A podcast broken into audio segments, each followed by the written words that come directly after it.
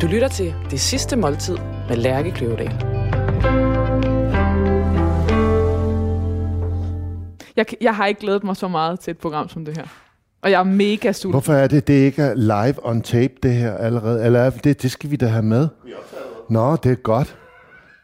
Fordi vi skal da have med, at du ikke har glædet dig, eller du har glædet dig. Hvorfor har du glædet dig? Det er fordi, at det er en vidunderlig menu. Nå, Så det føles jo ligesom, øh, det, det jo føles jo ligesom at blive... Øh, jeg har det faktisk ligesom om, det er mig, der er inviteret til dit sidste måltid. er det rigtigt? Ja, i stedet for, at det er mig, der inviterer dig til det sidste måltid. Ja, Velkommen til det sidste måltid, Bo Bæk. Mesterkok, tak. topkok, gourmetkok, forfatter. Det er sjovt, det der med mester, top. Nogle gange siger man bare Usain Bolt. That's enough. Nå, så man behøver bare at sige navnet. Bo Bæk. Jeg har også haft en overskrift, der bare hed, Bo Bæk er død. Fortæl Du mig... sidder til rette, du har lænet dig ned i stolen. Jamen, jeg har det. Hænderne ligger foran på din mave. Jeg er sulten. Hele dit ansigt, det smiler. Aldrig har jeg set nogen glæde sig så meget til, at jeg er død. Lærke, hvad sker der? Nej, og med det sagt, så øhm, kunne jeg jo godt mærke et vist vemod, da jeg sad og skrev din nekrolog. Vi har kendt hinanden i øh, siden du øh, havde åbnet restaurant Paustian Correct. Ude i øh, Nordhavn. 2004. Og jeg har spist mange af dine måltider. Rigtig, rigtig mange af dine måltider. Og det er første gang, jeg kender dig, hvor du ikke har en restaurant. Det er rigtigt. Du er en hummer uden skal lige nu. Jeg er det, man kalder arbejdsløs. Du er arbejdsløs. Ja. Og det er du, fordi du har, øhm, Selvvalgt arbejdsløs du har, du har valgt at, øh, at forlade øh, din restaurant, Geist. Jeg har givet den videre til nogen, der fortjener den. Nogen, der fortjener at få chancen. Det er jo tit sådan, uden at blive for langhåret, at øh, mit første job som køkkenchef, det var hos Jan Hurtigkarl i Ålskov. Der stod jeg og trancherede. Det var kun en menurestaurant. Så der stod jeg og trancherede, det vil sige skar kødet, lige inden det skulle lægges på tallerkenen. Og jeg styrede den ovn, der var. Sådan var køkkenet øh, sat op. Og så anrettede jeg maden. Så alle kokkene, når de hævde mig til samtaler, så handlede det om, at de ville stå der. De ville anrette maden. De ville gøre, som far gør. Så da jeg kom til Paustian, som blev min første egen restaurant, hvor jeg havde taget et års pause i mellemtiden, bare lige for at læne mig tilbage, læse lidt bøger og, og rejse, øhm, og gøre andre sjove ting. Øhm, så tænkte jeg, det eneste jeg ikke skal, det er at anrette. Det er det, de alle sammen vil. Så så stillede jeg mig hen ved komfuret, og så lod jeg dem anrette. Så var det eneste, alle ville, det var at stå ved komfuret.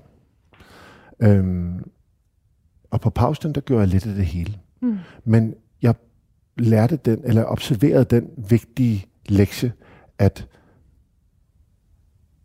hvis man skal sige det på den her måde, børn gør ikke, hvad du siger, de skal gøre. Børn gør det, du gør. Så på den måde, så når man kommer til gejst, som jeg lige har afleveret, øhm, efter 10 år, så går det op for en i den periode, det forløb, at mange gange, selvom man bliver beruset af alle de øh, sejre og oplevelser, man, man øh, giver til mennesker og selv oplever, så går det op for en, at man også nogle gange er en bremseklods for dem, som er underlagt øh, ens skæbne. Altså, de har afleveret deres liv i ens hænder, om man, øh, om man udlærer dem, om man tager en udlært og gør dem til mellemleder, eller en mellemleder og gør dem til chefer. Hele tiden så føles det, som om man står i vejen for dem. Ikke?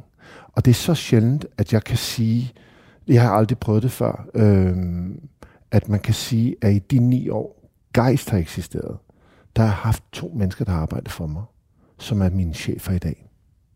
Som er Eller dem, der som overtager. var chefer, Ja. som var restaurantchef og køkkenchef.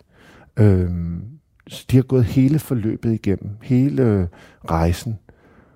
Og så føltes det bare naturligt.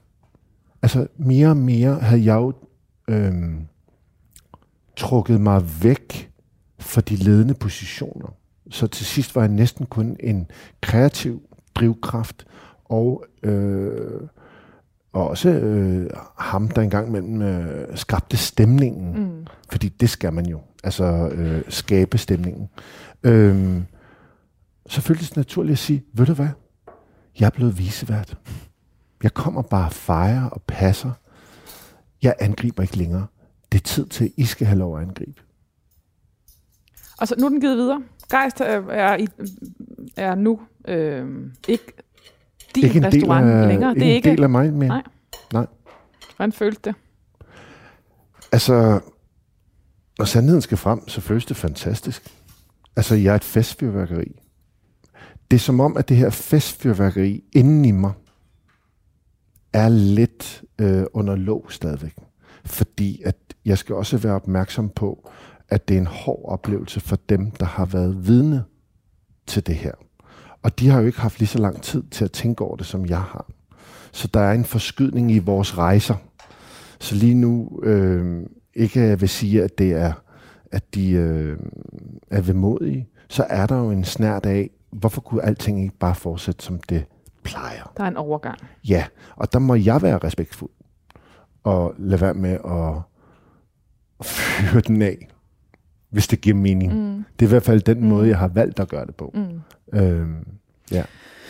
Nu skal vi fyre den lidt af, kan man sige, fordi det, du har jo simpelthen bestilt altså et, et, dit sidste måltid, men altså også et festmåltid.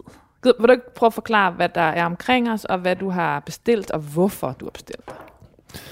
Altså, øhm, da du kommanderede til mig, at jeg skulle dø,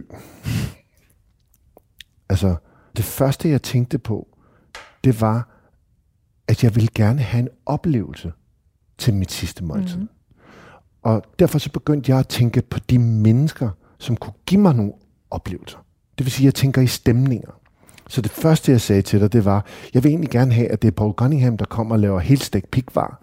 Øh, der skal være masser af østers øh, on the side, natural, altså ikke noget, noget. Der skal være noget kaviar, måske skal der være lidt krydderurter, noget spinat, og der kan i øvrigt også godt bare være noget citron eller noget olivenolie, eller hvad ved jeg. Sådan, så man kan sidde og selv komponere, hvad det er, man har lyst til. Ikke? Øh, og fedte i det. Og det, der jo er lige ved sådan en oplevelse også, det er, at det er jo... Øh, det er jo et måltid, hvor at man er længe sammen om at spise det. Mm. Så man lander. Og det er utrolig vigtigt. Du bad om at få alle tingene på bordet på én gang. Ja, ikke? Øh, Der er en masse frem og tilbage, og en masse små sirlige ikke serveringer. afbrydelser, ikke øh, alt muligt. Man kan sidde og være sammen. Og det lyder måske lidt heldigt. Men, men øh, det skal ikke være en sidste måltid med afbrydelser. Og til hovedret, der sagde jeg, ved du hvad, jeg kunne egentlig godt tænke mig, at bordet bare blev fyldt med en masse grillede skalddyr. Det må godt være René, der kom. Øh, René Redzepi. René Redzepi, og, og bare lavet grillet skalddyr. Og det må da egentlig også godt være en masse af det samme, der bare var råt. Øh, det skulle føles lidt som at være i New Orleans til sådan en crawfish broil, hvor at, øh, du er til krabsegilde, ikke? Og så står du der øh, og spiser og sveder og drikker jordbær. Det er stemninger, mm. ikke? Øh, og det er jo også lidt en skjult måde at sige, at jeg ikke har lyst til at dø. Så øh, jeg trækker det lidt ud. Fordi det er jo et adieu. Det er et, et, det absolute adieu. Jonas, hvad vil du sige? Vil du, øh, vil du tilføje? Ja, det vil selvfølgelig. Øh, nu har Bo jo været lidt inde over, hvad, hvad han har tænkt, det skulle være det, det sidste måltid. Og øh, det er Pikvar, som, øh, som spiller første violin sammen med Kaviar. En ordentlig røvfuld. Der er, der er nok. Der er det, nok. Det er det, som jeg forstod, øh, og som jeg kender Bo, der skal være nok. Når noget er godt, så skal der være nok af det. Øh, Østers, naturligvis, natural. Øh, der er lidt, øh, lidt sorteret spinat, eller gejst, øh, og lidt øh, bløde anisurter. Så det er sådan lidt estragon og kørvel, og en lille smule tigates har jeg, har jeg tilladt mig at Så lækkert. komme lidt i. Øh, på siden, øh, en citron, som man selv kan styre, lige bundet fint op, mm-hmm. og naturligvis sauce mousseline. Smukt. Og så, øh, så havde du også en lidt sådan skødesløs måde at bestille lidt øh, vin på. Hvorefter du skrev til mig, Bo, det har jeg simpelthen ikke råd til det her. It's never gonna happen, skrev jeg. Og så alligevel, så, så tryllede Og så Jonas. alligevel, så, så prøvede vi i hvert fald at, at gøre, hvad vi kunne. Så hvad skal vi drikke? Så der står allerførst Paul Rocher, så Winston Churchill, Champagne? champagne, hvid øh, Pouligny Montrachet, og så har vi en øh, rød Chambol Moussinier. Det er skønt. Så er der lidt at vælge imellem. Ja. Altså, er jeg vil, jeg vil lækkert. gerne komme hver gang, du dør. Tusind Og så tak. kommer der selvfølgelig lidt til desserten, men det, Ja. det venter jeg lige Vi venter, kommer. vi venter. Nu Lækkert. øh, læner vi os tilbage i det her fuldstændig overdået i måltid. Og hvad, hvad, hvad, vil du, øh, hvad vil du drikke på? Men, øh, vil du ikke åbne alle flaskerne? Jo, Så kan man selv sidde og vælge. lad os gøre det. Velbekomme. Jeg drikker jo ikke champagne af fly. Du hænger dit, øh, Jeg du hænger i din hælder dit champagne fra, fra øhm, et almindeligt, eller hvad skal man kalde det, ja, et, et traditionelt øhm, champagneglas over i et i hvidvinsglasset. Glasset. Hvorfor? Jeg kan godt lide, at min næse kan komme derned. Kan du ikke prøve at fortælle mig, øhm, hvorfor du rejser så meget? Du rejser, øh, jeg tror næsten, jeg kan, må sige, at, jeg, at du rejser mere end noget andet menneske, øhm, jeg kender. Husk at spise østers, ikke? Mm. Øhm, ja, man skulle næsten tro, jeg havde FOMO, ikke? Mm. Fear of missing out. Mm. Men øhm, jeg er en late bloomer i livet. Og, Hvad betyder det? Øh, det betyder, at øh, jeg er født og opvokset på Amager, og er egentlig vokset op i den boble, der hedder, sørg for at få en øh, uddannelse, sørg for at få dig et job. Hvis du har et job,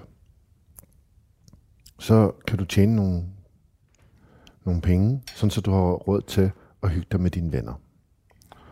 Og øh, meget sent i livet, i en alder af 24 år, da jeg begynder at lave mad, laver jeg et kæmpe skifte, en, en kæmpe drejning i mit liv.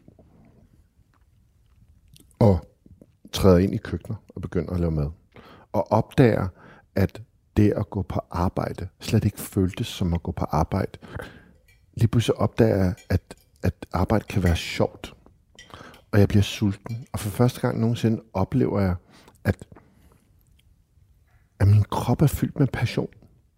Og jeg begynder at få succeser på succeser, øh, hvor jeg måske har Altså, haft et, et billede af mig selv af, at jeg ikke var kløgtig, ikke var klog, ikke var klassens, og ikke var den pæne, og alle de her ting.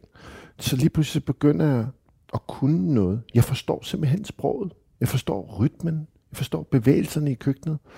Jeg er lærnem. Indtil da har jeg ikke oplevet så meget sådan på den front. Altså jeg kan huske i folkeskolen, øh, jeg var for en årgang, jeg er en 72, så det vil sige, jeg er 48. Det er tidligt at dø. Øh, hvor at man rakte hånden op i skolen, hvis man havde fået en sæd med for sine forældre. Og så ville læreren, lige snart de fik sæden, stoppe hele klassen, hive øh, et lærer ned op ved, bag ved katheteret, eller foran tavlen, hvor der var et la- øh, verdenskort, og så ville sige, Nå, men Sofie, hun skal derhen. Hun skal til Sri Lanka. Ja, Ja. og så ville vi tale lidt om det. Og det havde jeg aldrig oplevet. Der, var aldrig, der blev aldrig altså, noget verdenskort ned, når du havde sædler uh, som, uh, jeg tror det var 14 år eller sådan noget, at jeg uh, for første gang nogensinde kaldte mine forældre til et møde. Du sagde, Altså, jeg ved ikke, om det var et møde, men ligesom kaldte ind og så sagde, prøv at høre, det kan simpelthen ikke være rigtigt. Hvorfor har jeg ikke prøvet det? mm, Tre uger senere sad jeg i et fly sammen med nogle af mine mors venner på vej til okay, de, Los de, Angeles. de reagerede simpelthen De og tænkte, det der, det skal, prompte. det skal han da Prompte. have. Prompte. Ja. Og øh, øh, så var jeg lidt i militæret, så jeg var i eks-Jugoslavien, og på den måde oplevede. Men det var ikke sådan, jeg angreb ikke livet.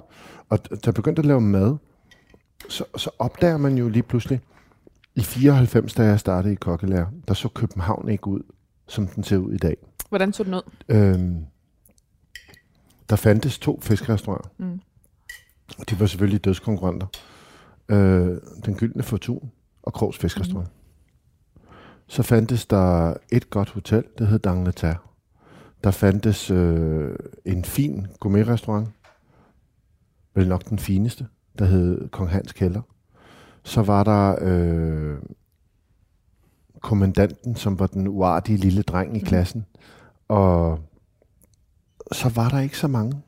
København var slet ikke lige så sjov. Der var ikke alle de her balladerestauranter, sjove restauranter. Jeg kan huske, at jeg gik op til min lærermester og sagde efter et halvt år, kan jeg kalde mig selv for kok mm. om tre et halvt år? Nu når jeg har stået i lærer på Grås. Så sagde han nej. Og så øh, lidt flabbe, jeg ved ikke, hvor jeg har haft det fra. Øhm, så sagde han, så sagde jeg, hvad skal vi gøre det, ved det? Så sagde han, jamen du kan jo vælge at rejse udenlands. Mm. Kom ud til Michelin-stjernerne. Der var jo tre stjernerestauranter dengang i København. I dag, der tror jeg, hvad har vi? Altså, ja, vi har så mange, jeg ikke engang gider mm. at tælle dem. Øhm, så jeg sendte et brev til Gavroche, som lå i London, og var så heldig at komme til en jobsamtale. Men inden da, der havde jeg fået et brev tilbage, at jeg skulle ringe til dem. Og på Krogs kunne vi ikke ringe til udlandet for telefonen. Så jeg skulle gå ud ved en øh, telefonautomat og smide penge i. Og jeg kan huske, at jeg havde taget så mange femmer med. for at jeg skulle ikke øh, gå galt. Og jeg fik praktisk bare at vide, øh, på næste mandag, der står du her til en jobsamtale. Og da jeg kom, så, øh, så fik jeg et, øh, nå hej, velkommen. Og de var i gang med lunch. Og siger han, her er et æg. Du må gøre lige, hvad du vil. Og så pegede han på et køkken, der var i fuld service på en tostjernet. Øh, meget traditionel og klassisk. Det er vel det samme. Jeg kan huske, der frøs jeg. Det er vel en af de få blackouts, jeg har haft i mit liv. Altså, lige pludselig så kommer man til, at man føler, at man klemmer for hårdt på det der æg. Ikke? Øh, og senere hen blev det min yndlingsting, når folk kom til jobsamtaler. Når man kiggede på, man skulle lade som om, at man ikke så dem.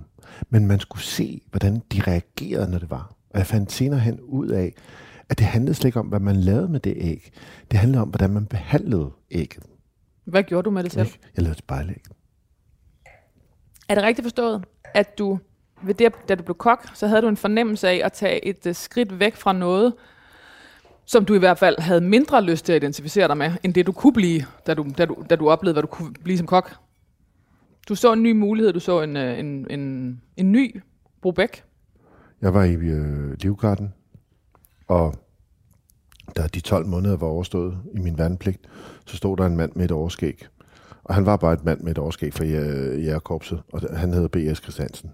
Og fortalte om, hvordan vi kunne gøre noget for fædrelandet, og vi kunne gøre noget for verden. Øh, og vi var nødt til at støtte, øh, når der var folk, der var i nød. Og holdt også en brandtale om, at man måske efter at have været United Nations, altså FN, øh, der var eks-Jugoslavien, eller Jugoslavien var i borgerkrig øh, i 93, så jeg kom på det, der hedder hold 2 derned. Så var der, lå der også lidt i kortene, at man, øh, hvis man havde været på sådan et ophold i seks måneder, så stod man rigtig godt, hvis man fortsatte som soldat. Og han holdt en tale om, at vi, er, vi har behov for egoister, der kan samarbejde. Sådan nogle sætninger. Og da vi var dernede, så var man ligesom delt op i to grupper, hvor at øh, man er en fredskabende enhed, som har til opgave at blive placeret i et grænsepunkt, hvor at øh, du separerer øh, to parter, der er imod hinanden, som skaber tryghed. Og jeg er vokset op med brun sovs, og hvis der på de 30 dage bliver serveret ris eller pasta en gang, så vil en af mine forældre sige, skal vi aldrig have kartofler mere? Altså den slags. Altid noget steg, skønt mad, altid noget surt på bordet. Jeg kunne ikke klage. Jeg var så misundelig på alle mine venner. De fik penge til at gå på grillen. Det var først senere, det gået op for mig, hvor meget jeg egentlig har lært af at sidde ved et bord og spise med mine forældre. Men tilbage i øh, eks-Jugoslavien sker der det, at maden er så dårlig, som vi selv laver til hinanden. Og man havde øh, i skuffen, hvor man sov, en køjseng, var der en øh, bibel, og så var der en frøken Jensens kogebog. Mm-hmm. Og øh, så begyndte jeg lige pludselig at læse i frøken Jensens kogebog på mine vagter. Mm. Og lærte bare, at hvis man bare, men lærte, at hvis man kommer groft salt på en kartoffel, så smager den simpelthen bedre. Og hvis man bærer den i stedet for at skamkoge den, så alt, øh, der er det her æggesk eller kartoffelskum ovenpå, ikke? Øhm, så begyndte jeg godt. Og jeg følte næsten som om, jeg var blevet pusher. Fordi stille og roligt, så kom mine soldaterkammerater, mine venner, hen til mig, sådan, som om, at det var noget ufint. som om det var drugs, de skulle øh, købe. Hey, Bo. Ikke? Bo, hvis du nu laver lidt mad i aften, så tømmer jeg toilettet i morgen. Eller, altså, øhm, og der fandt jeg ud af mange forskellige ting. Altså, det var bare bagekartoffel med staniol, flægten, kom en smør, smørklat i, og noget groft salt. Der var ikke noget med hakkede urter eller noget. Men jeg fandt ud af, et, jeg kunne godt lide at tjene mm. andre. Jeg kunne godt lide at servicere. Så fandt jeg ud af, at jeg havde taget en kontoruddannelse hos General Motors i to år. Og når man lavede et stykke arbejde, så gik der et år, før man så resultatet. Her, der var den der hastighed, bevægelsen af, at om morgenen tager du noget, og så går det igennem en hel rejse, og der er payoff meget kort tid efter. Det var så berigende. Det, der også skete, som var den smukkeste ting, som jeg husker tilbage på i det, det var, jeg fik lyst til at begrave mig i det. Mm. Det var ikke længere, åh, mm. tvang, øh, jeg gør det for pengenes skyld. Lige pludselig, mm, vil jeg have det, ikke? Vil du have noget mere kaviar? Ja, jeg vil gerne have noget mere kaviar. Værsgo. Tak. Bo, jeg læser lige op, hvad du faktisk havde bestilt. Ja. Du skrev til mig. Helstegt pikvar med østers natural on the side, kaviar, råstegt spinat eller gejst og musselinsauce, et par halve citroner og noget lækkert salt. Og en skål med bløde aniskrydderurter. Det står samlet på bordet, så man samler, selv samler sin egen tallerken. Du må forstå, at det skal være Paul Cunningham, der skal lave retten. Han er den eneste, der forstår det. Jeg har lyst til at sige, Paul, øh, laver du ikke noget med pikvar? René, Recebi, laver du ikke et kæmpe skalddyrsfad, både råt og grillet? Og måske kommer der en cacio pepe for David Fischer. Når det er nogen, jeg kender, så behøver jeg egentlig ikke at vide, hvad der sker. Det skal være festligt. Musik og dans til alle mine gæsters tårer. Det giver sig selv, at der står en kølig flaske Winston Churchill champagne samt øh, uh, Pouligny øh, Montrachet og en lækker Chambol Musigny på bordet, og så kan man selv vælge, hvad man drikker. Og en magisk mezcal. Skål. Skål. Det kunne have været fint, hvis du sagde, at kongen er død.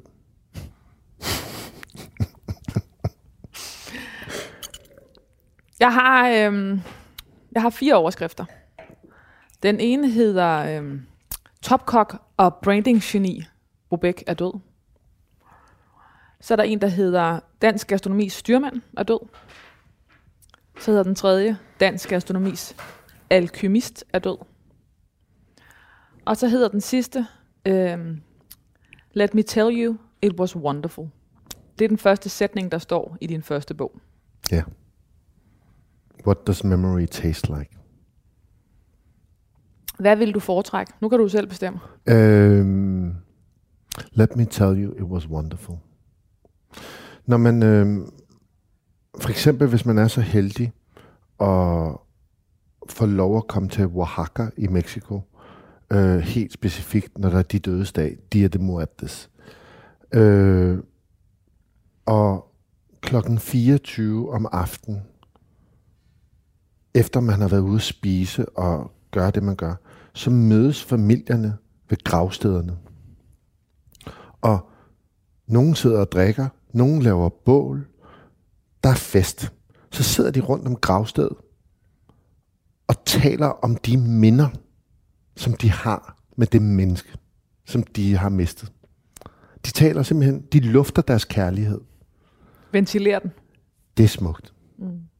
Og det er en meget positiv øh, approach altså til død, som vi jo tit og ofte tolker som en endestation, noget katastrofalt. Og lad os ikke snakke om det, for vi bliver kede af det. Ja, vi må ikke røre ved det. Og det, man har behov for, når man står tilbage og er i gang stadigvæk, det er faktisk at tale om det. Lidt ligesom at lande på et hotelværelse og fryse. Mm. Man skal ud på gaden. Mm. Man skal videre. Bevægelse. Som revolutionær kok med dygtig blik for sanseligheden i de simple kombinationer, fik Bobek Københavns smagsløg til at sidre. Som markant tv-personlighed i Kniven for Struben fik han forstadsrestauratørerne til at ryste i bukserne. Nu er mesterkokken død. Bobek var en bullerbasse, en karakter og en legesyg enfant terrible på den danske madscene. Han var et krævende bekendtskab, der brød grænser ned, provokerede, charmerede. Han havde en sjælden måde at åbne døre i hele verden, og bevægede sig frit i alle samfundslag og kulturer. Bo Bæk var mere kosmopolit end Nordbo, og havde gastronomiske fans over hele verden. Bo Bæk havde en adgang, der er sjælden. Hvad siger du til den start? Spot on. Spot on. Du er en del af en uh, generation af kokke, som uh, for 10 år siden aldrig kunne drømme om at, at træne, og som nu uh, gør det meget flittigt og meget aktivt. Hvad, Helt uh, hysterisk. Hysterisk, kunne nogen sige. Det ved jeg ikke, men i hvert fald, uh, i hvert fald uh, som noget, man ikke kan komme udenom. Altså det er sådan, det er. Det er mand, mandag, onsdag, fredag, og der er træning. Sådan var det ikke for 10 år siden. I var også et andet sted i jeres karriere. I var måske mere bange for at give slip ja. på, på restauranten. Men hvad har det, hvad har det gjort Øhm, du er gået fra, du har tabt dig 40, jeg ved ikke, hvor mange kilo du tabte dig? Fra, øh... Det er meget vigtigt at forstå, at det ikke, jeg er komplet ligeglad med, med det. Det er ikke derfor, jeg gør det. Jeg skal forklare, hvorfor jeg gør det. Men jeg er gået fra, lige inden jeg åbnede pausen, så siger ja, de er mine gode venner alle sammen. Men så siger Rasmus Kofod til mig, og fra Geranium, så siger han, vil du ikke med til Vordingborg og spise hos øh, Vivi Skov og, og Henrik? Øhm, inden du skal begrave dig selv i arbejde. Så jeg, jo, det han ikke havde fortalt mig, det var, at det var hans hemmelige plan, at vi skulle møde alle hans gamle venner, fordi han er derfra og skulle spille fodbold. Og det var som at blive stenet for mig. Og jeg kan huske, at jeg var stolt over, at jeg havde, jeg følte nærmest, at jeg havde snydt dem, at jeg var blevet målmand, at jeg ikke skulle bevæge mig. Jeg fik et ildbefindende, selv at jeg var målmand. Der var så frygteligt at øh, da vi kommer til øh, Babette, så får vi til appetizer et duehjerte. Det er altså på størrelse med en, ninger, øh, eller en øh, pegefingernegl, ikke? Men hembær. Altså, det er ikke engang nok til at fylde plumpen i højre side i tænderne. Og jeg halverer dem og kommer dem i munden. Den der form for nærmest, at man er, om man har tømmermænd, eller man er syg, alt er forstærket. Du ved, jeg kunne dufte. Øh, altså, det føltes altså, det var et ubehag. Du kunne ikke sluge ja. det hjerte, eller du kunne ikke Og øh, næste ting, det var et eller andet med noget kanin. Lige så småt som det for, øh, foregående. Jeg kan huske, at jeg kom det hele i munden, og så gik jeg på toilettet og spyttede det ud. Ikke? Og jeg kom ind, og så var der kommet noget, der var endnu større, men stadig super småt. Altså, og så øh, lagde jeg min hånd på øh, Rasmus' skød. Vi sad ved siden af hinanden. Vi var en gruppe af 10, der var ude at spise. Og så visker jeg ham i øret, så siger jeg, du skal ikke lave noget drama nu. Men jeg går. Jeg har det af helvede til. Jeg kan ikke trække vejret. Og hvad gjorde Rasmus? Han lavede drama. Og så måtte jeg jo ligesom forklare alle, at øh, jeg var nødt til at gå. Og Henrik, han giver mig et ordentligt slag. Øh, Henrik Smejer restaurant, eller ja, restaurant. Og kæmpe mand, ikke? Dengang var vi jo lige store. Jeg vejede 168 kilo. Siger, ej, hold op. Så du skal bare have en fadøl, så vi går udenfor. Står uden for restauranten. Og jeg kan simpelthen ikke. Altså, det er ren respekt og øh, øh, altså, ære over for stedet, at jeg ligesom prøver at lade, som om jeg står og drikker den her øl. Og så kommer en af tjenerne og siger til Henrik, Henrik, der er telefon. Ja, det kommer tilbage. Jeg tager min øl og hælder ud i busken. Og et minut senere, så kommer Henrik tilbage med to øl. Jeg vidste, at du havde drukket den, siger han så. så jeg troede lige, jeg havde undsluppet. Og så var jeg bare fanget i hjørne. Altså for helvede. Ikke? Så øh, Henrik siger, Nå, men øh, jeg kørte hjem. Og jeg skulle øh, sove øh, hos Rasmus' mor. Og jeg havde ikke mødt hende endnu. Og jamen, altså, det hele var bare frygteligt. Og Henrik begynder så ligesom at vise mig alle de steder, han har boet. Og jeg er nødt til at bare sige, Henrik, stop bilen. Jeg skal hjem. Jamen, jeg skulle møde Vivi. Ikke? Og jamen, hun ligger sikkert og sover. Hvor fedt er det? Ikke? Det ved man jo godt, ikke? Altså kæmpe kok. Øh, og så kommer der sådan en ung knøs og skal se hende, og øh, jeg har insisteret. Så endte vi med at øh, sidde på deres øh, smukke hus med udsigt ud til vandet og drikke colaer øh, hele natten, og jeg fik det bedre. Så alligevel så lykkedes det. Og dagen efter gik jeg til lægen, og, fik en, øh, og han sagde, stille og roligt, du er kraftigt overvægtig, øh, og du skal tage dig sammen. Øh, og det fik jeg at vide, at jeg var 168. Hvornår var det? Og så åbnede jeg 2004, og om øh, mandagen åbnede vi Paustian. Tre i køkkenet, og tre på gulvet. Tirsdagen kom første anmeldelse, anmelder, jeg tror det var Søren. Frank fra Berlinske. onsdagen tror jeg, det var Ole Troelsø. Torsdagen tror jeg, det var Niels Lillelund.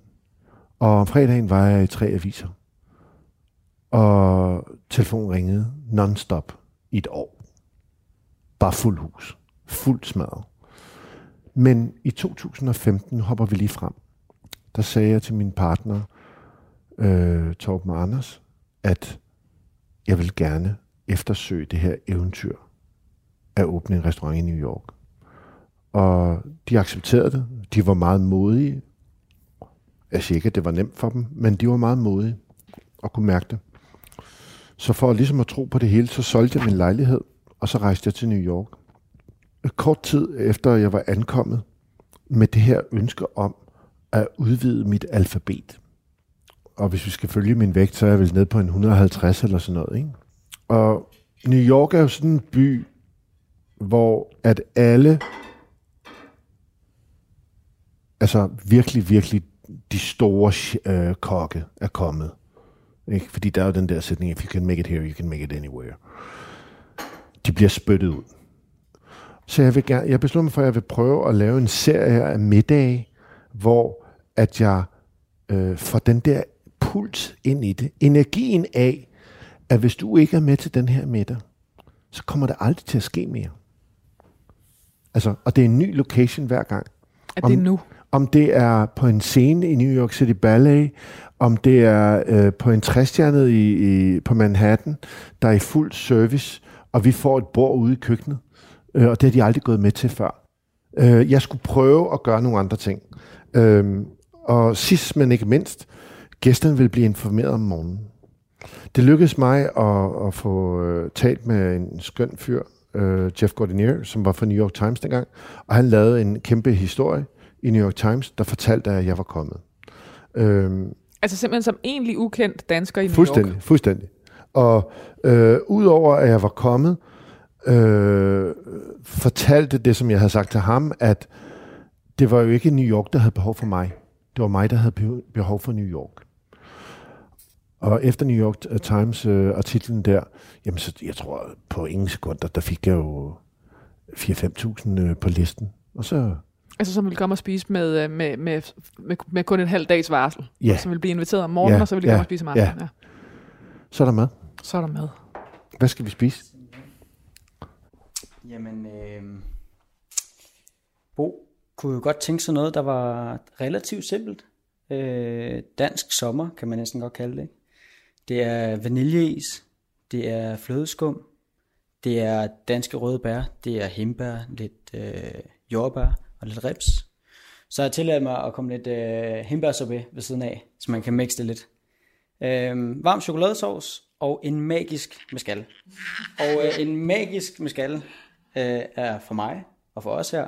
Den her Alipus fra Oaxaca. Og det der er med den, den er, at øh, det er 90% øh, almindelig agave, blå agave, og 10% vild. Og så vokser den, øh, eller de høster den, fra over 500 til, øh, 2500 meter.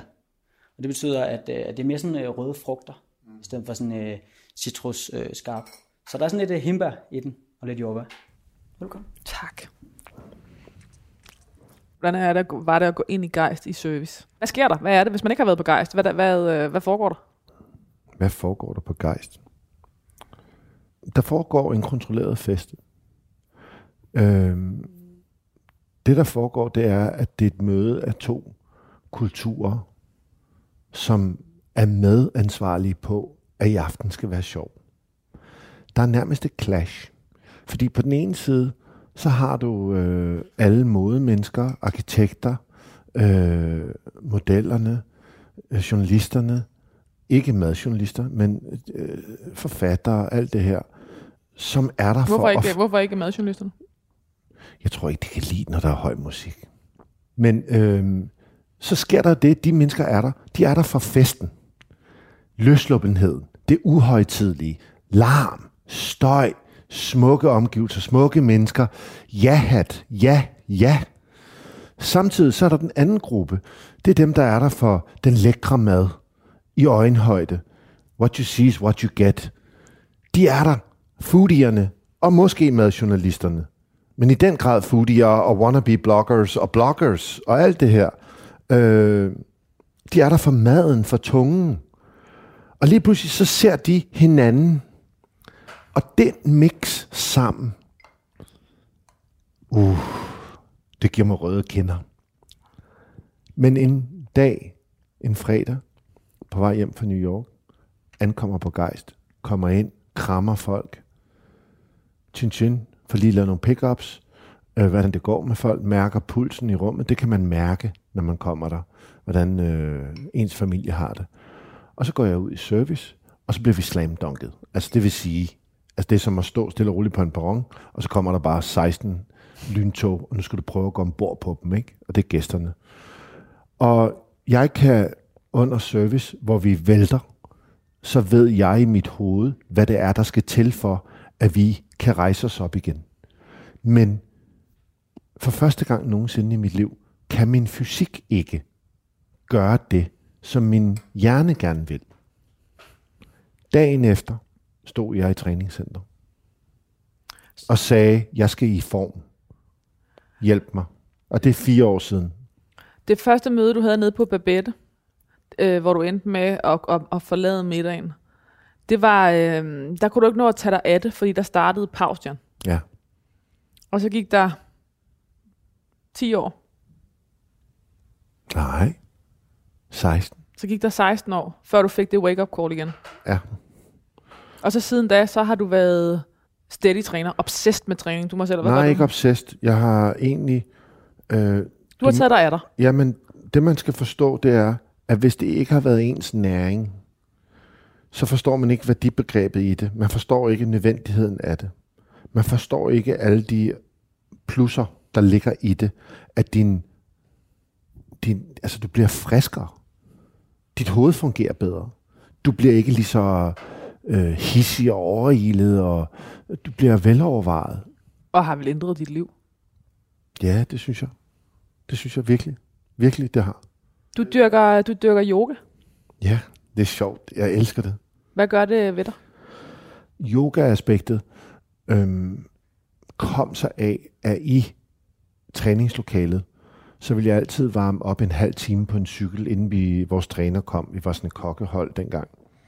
Og så kan jeg huske, at folk de lå i planken.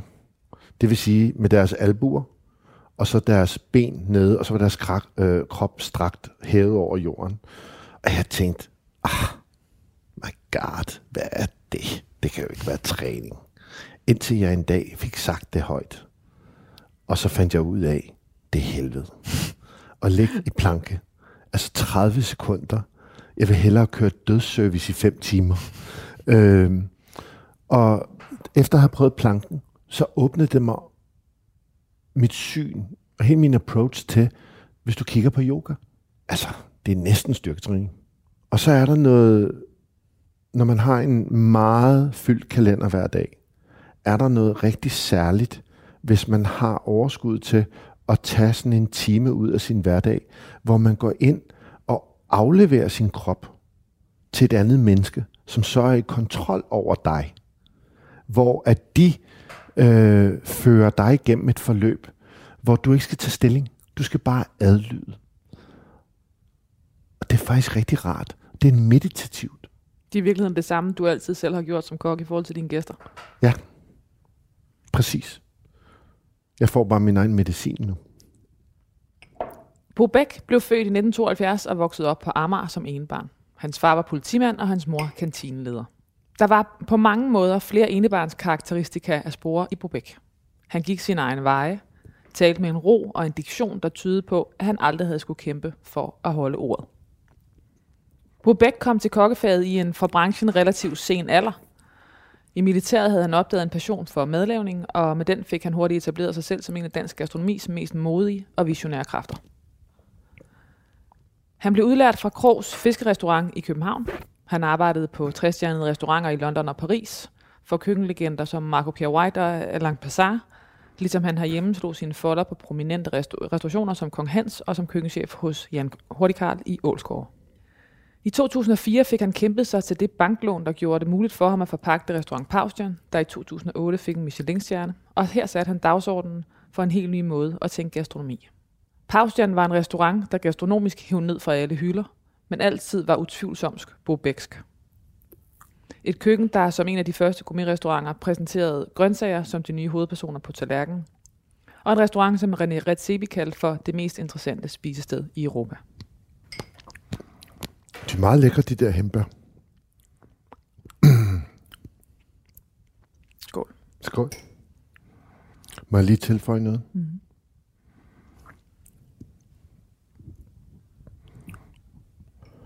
Faktisk to af de restauranter, der har påvirket mig allermest, skal vi også lige huske at nævne. Og vi skal nævne dem, fordi at jeg arbejdede for Michel Mission på Marie-Louise i Odense i et halvt år. Det var aftalen. Jeg kom der for skulle være der i vildsæsonen og i trøffelsæsonen. Det var det, han, altså det var hans speciale. Og han sagde allerede dengang, da jeg kom fra Kong Hans, du overlever ikke længere tid her. Der er så fucking kedeligt, sagde han. Øh, det er vel måske den kok, der har påvirket mig mest, Michel.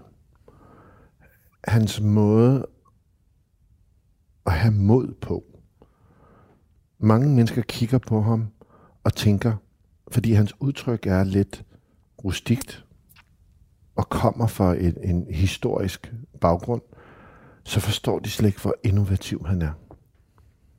Øhm, det, altså den kok, der måske har påvirket mig allermest. Jeg kan huske, at da jeg var færdig hos Michel, så blev jeg tilbudt at komme til Michel Bra eller øh, Michel Tramar. Begge to, to innovatører i Frankrig. Den ene i Aubrac, altså på alle kokkeslæber. Altså. Og Michel han sagde meget stille og roligt til mig, Bo, du har set nok af verden. Du skal til at begynde at finde ud af, hvad råvarerne kan. Og ellers så var jeg taget afsted. Den sætning, du fik med derfra, er i virkeligheden også den måde, du har arbejdet videre på og, og rejser med nu. Ja. Er det rigtigt forstået? Fuldstændig rigtigt. Spot on, Lærke. Men så i stedet for at rejse til Frankrig og alt det her, så havde jeg hørt om en restaurant i Lund i Sverige. Og det her er altså en gang, hvor det var, at hvis man skulle til Sverige, var der ikke nogen bro. Man tog en flyvebåd. Og øhm, der lå i universitetsbyen en restaurant, der hed Petri Pumper. Det lille græsker på svensk. Og han er vel det samme, som vi kender Erwin Lauterbach med sæson. Rødfrugt, øh, rådfrugtelskeren, grøntsagsmanden, magiker, øh, geni med øh, det grønne univers. og jeg kan huske, at jeg var til jobsamtaler, og vi sad og snakkede, og jeg sad med hans køkkenchef ben, øh, Benjamin, og, og Thomas, som var ejeren, og de sagde, vi tænker, at du skal stå på kødet. Og indeni, der festede jeg. Jeg jublede, jeg hoppede. Jeg tænkte, fordi det er jo, altså, i det franske køkken er det jo kongen. Det, Det er det ham. gerne vil. Det er ham. Det er den person, der bliver souschef om to sekunder.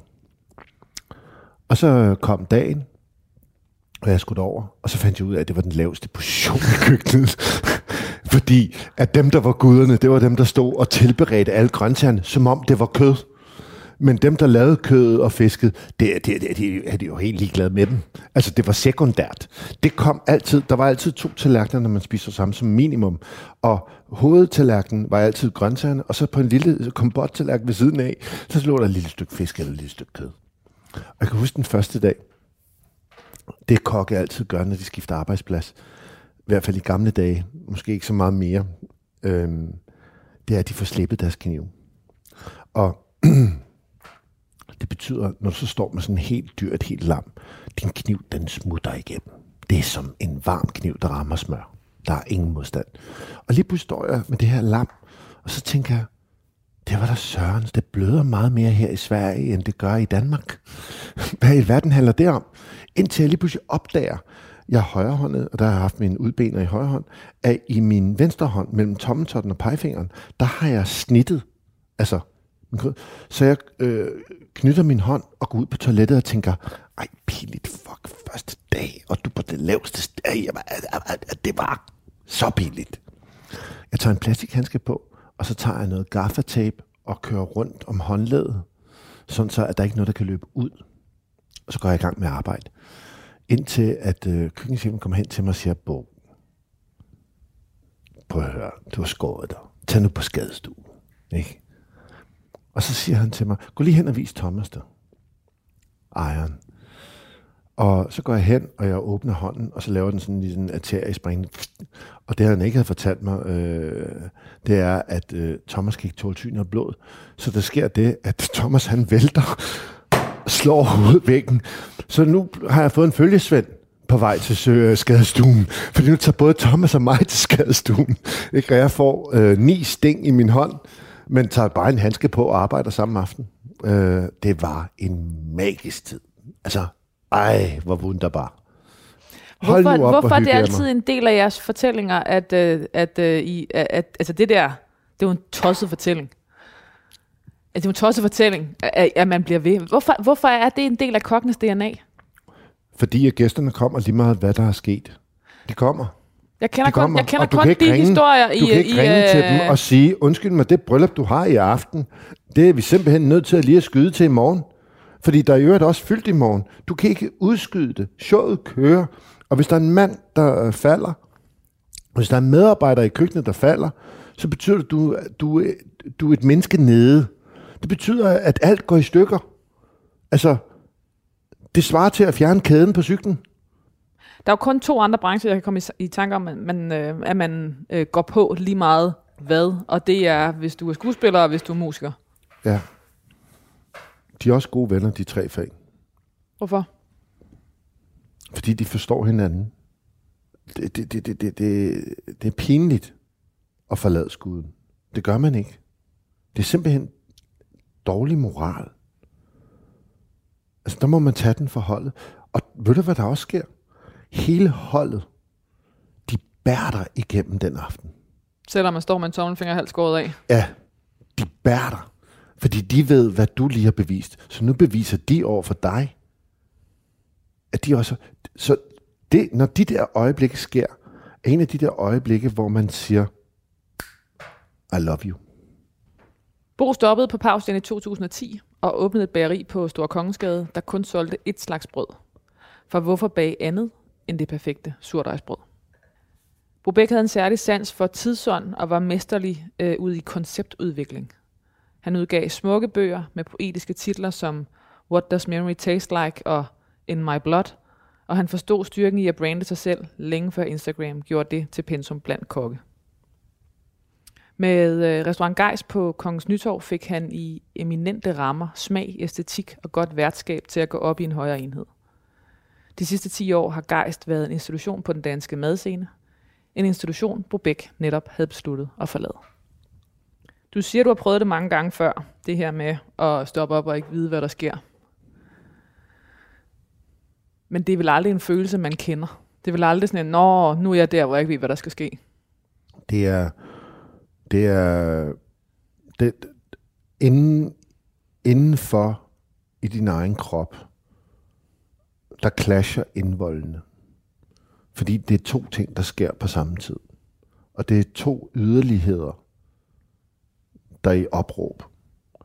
Den ene, det er, at det går stille og roligt op for dig, at du skal kigge på nogle mennesker, som du holder så meget af, og fortælle dem, at jeg står, jeg står af nu. Og man bryder sig ikke om at skal gøre nogle mennesker kede af det. Så det er den ene konflikt. Øh, åh, hvordan siger man det? Hvordan gør man det? Og findes der nogen rigtig måde? Og hver gang jeg er i tvivl, så tænker jeg bare, at sige det som det er. Altså det er med at gøre det sværere end det er.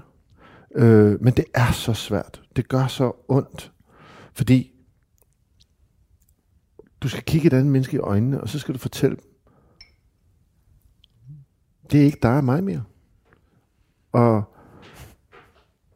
inden i min krop er følelsen jo, jeg elsker dig. Det skal være os. Vi skal bare ikke arbejde sammen mere. Vi skal ikke være partnere sammen mere. Øhm, men der er jeg jo et år foran i min rejse. I mit tilfælde. Så det er for et år siden, at du kunne mærke... Ja, plus minus, så går du sådan lidt frem og tilbage. De første gange, det opstår, lang tid inden corona, der, der fejrer du det lidt væk og siger, ah, du er restløs. Der kommer det jo bare som et vindpust. Mm. Ikke? Så skubber man det til side. Men så, så som en sten, der ruller ned ad bjerg, så vokser det stille og roligt. Og på et eller andet tidspunkt, så er det jo derhenne, hvor nu den her sten blevet så stor, altså at øh, den begynder at ødelægge ting for dig, hvis du bliver. Og så er det, at man må mande sig op og, og, og, og møde den virkelighed. Bor der ingen angst i dig den her periode, hvor du ikke ved, hvor du skal? Jo, det gør der.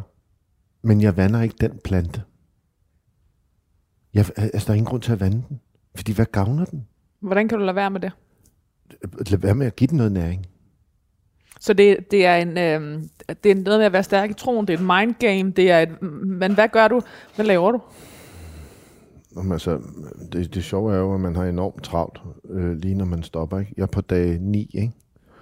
Fordi lige pludselig så øh, vil alle øh, høre historien, alle vil se dig, alle vil mødes med dig.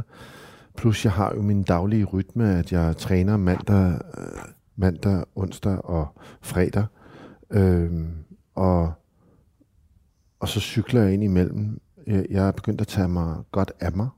Jeg er i gang med at skrive en bog, som er to uger fra at blive færdig og komme ud, øh, som hedder The Relation Between Us, som er en rejsebog. Øh, så jeg har, altså jeg er, altså jeg er i anden halvleg af en fodboldkamp lige nu.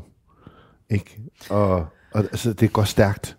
Men... Så lige nu er jeg faktisk ikke nået ud på det, jeg kalder græsplænen, hvor jeg bare skal gå. men men jeg, jeg forstår godt, hvad du spørger om. Det, du må bare forstå, det er meget svært, når man ikke er urolig for det. Men jeg skal bringe mig selv derhen, hvor jeg måske kommer til at kede mig lidt. Du har haft øh, længere pauser før, men du har også haft 10 år nu, hvor du har været i, i, i, øh, i konstant øh, fremdrift. Ja. Hvordan er det at vågne om morgenen? ja. Hvad tænker du på? Men nu siger du fremdrift.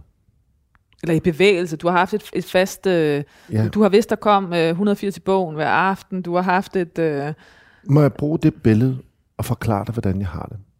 Når et menneske går fremad, og lige pludselig stopper op, vender sig rundt og går baglæns, så er det det, folk oplever. De går tilbage. Mit syn på det, det er, jeg har gået fremad, nu stopper jeg op og går i en anden retning.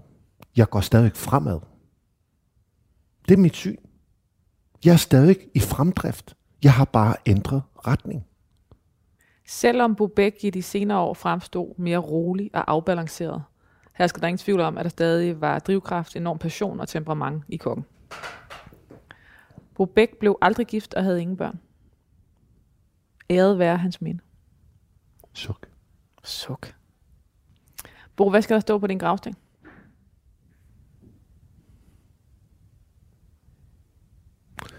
Der skal stå, øh, elskede far. Fordi du synes, at du skal have nogle børn. Ja, det tror jeg. Altså, der er ikke nogen i uh, pipeline. Jeg ved ikke, hvad det er. Jeg har fået lyst til det. Det har givet mig... Jeg har faktisk... Jeg begyndt at synes, det er fattigt, at jeg ikke har fået nogen børn. Jeg taler om mod. Jeg taler om at ture. Jeg synes faktisk, jeg har været en kylling. Så det er virkelig det, mod, det modeste, du kan foretage dig nu, det er at blive far. Ja, det tror jeg. Det har været vidunderligt at være med til dit sidste måltid. Selv tak. Skal vi lige skåle til resten ved bordet? Skål. Og tak Skål. for mad.